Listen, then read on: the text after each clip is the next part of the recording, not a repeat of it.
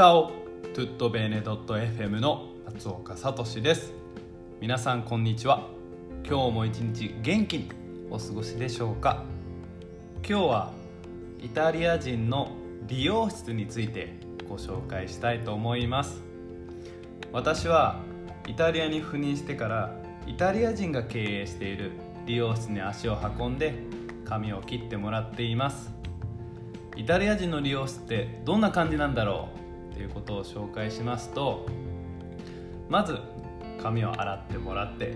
次に髪を切ってくれて最後にワックスで髪を仕上げるというような流れです。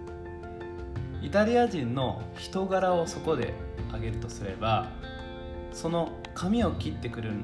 プロセスの中であいい感じだなこれあちょっと俺似合ってるかもっていうのを彼らに伝えるとイタリア人は本当に喜びます。本当に褒め言葉を素直に喜べるような子供かのように喜びます。実際に喜ぶというのは急に鼻歌を歌い出したり BGM に合わせて踊ってみたりましてやその BGM が知ってる曲だったりするとよりルンルンになっていきます。あ見ていてすごい面白いなと思います。きっと彼らの中ではっしゃ褒められたみたいなのがあってお客さん喜ばせたぜみたいな俺自信あるないけてるな俺っていうのがあるから向こうもよりいい感じで私の髪の毛を切ってくれてそれが伝わってからなんか私自身もあ本当にいい感じだと思えるようになるのがイタリア人の理容室の一つの魅力かなと思っています。あのやはり自分がいいなとかあこれパワーもらえるななんかすごい嬉しかったなっていうのを相手に伝えることは重要かなということを発見しました。皆さんもぜひ使ってみてください。決してそれがイタリア人だけでなくて周りの友達日本人であろうと誰であろうといいなと思ったことは伝えてみてはいかがでしょうか。お互いがより楽しい一日を過ごせるようになるかもしれません。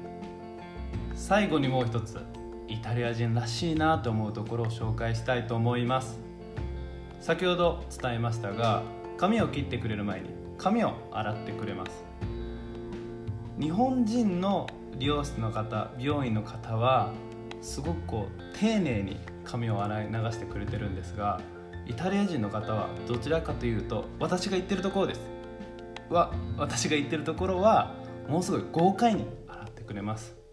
そのものすごい豪快に洗ってくれることからもう耳の中に水がよく入ります。これ私の耳の形のせいなんですけどもお猿さんのように耳の向きが前方向に向いてますからもうそれが受け皿となってもう水がタプタプタプタプ入ります。もうそれが唯一わやっぱり違うなというところを感じております。もしあなたがイタリア人の理容室に行くことがあった際はそこだけは覚悟してやってみてください。いろんなことがもしくはいろんな発見がそこであるかもしれませんのでぜひぜひトライしてみてください。ではでは今日はこの辺で tutto bene.fm の松岡でした。チャオ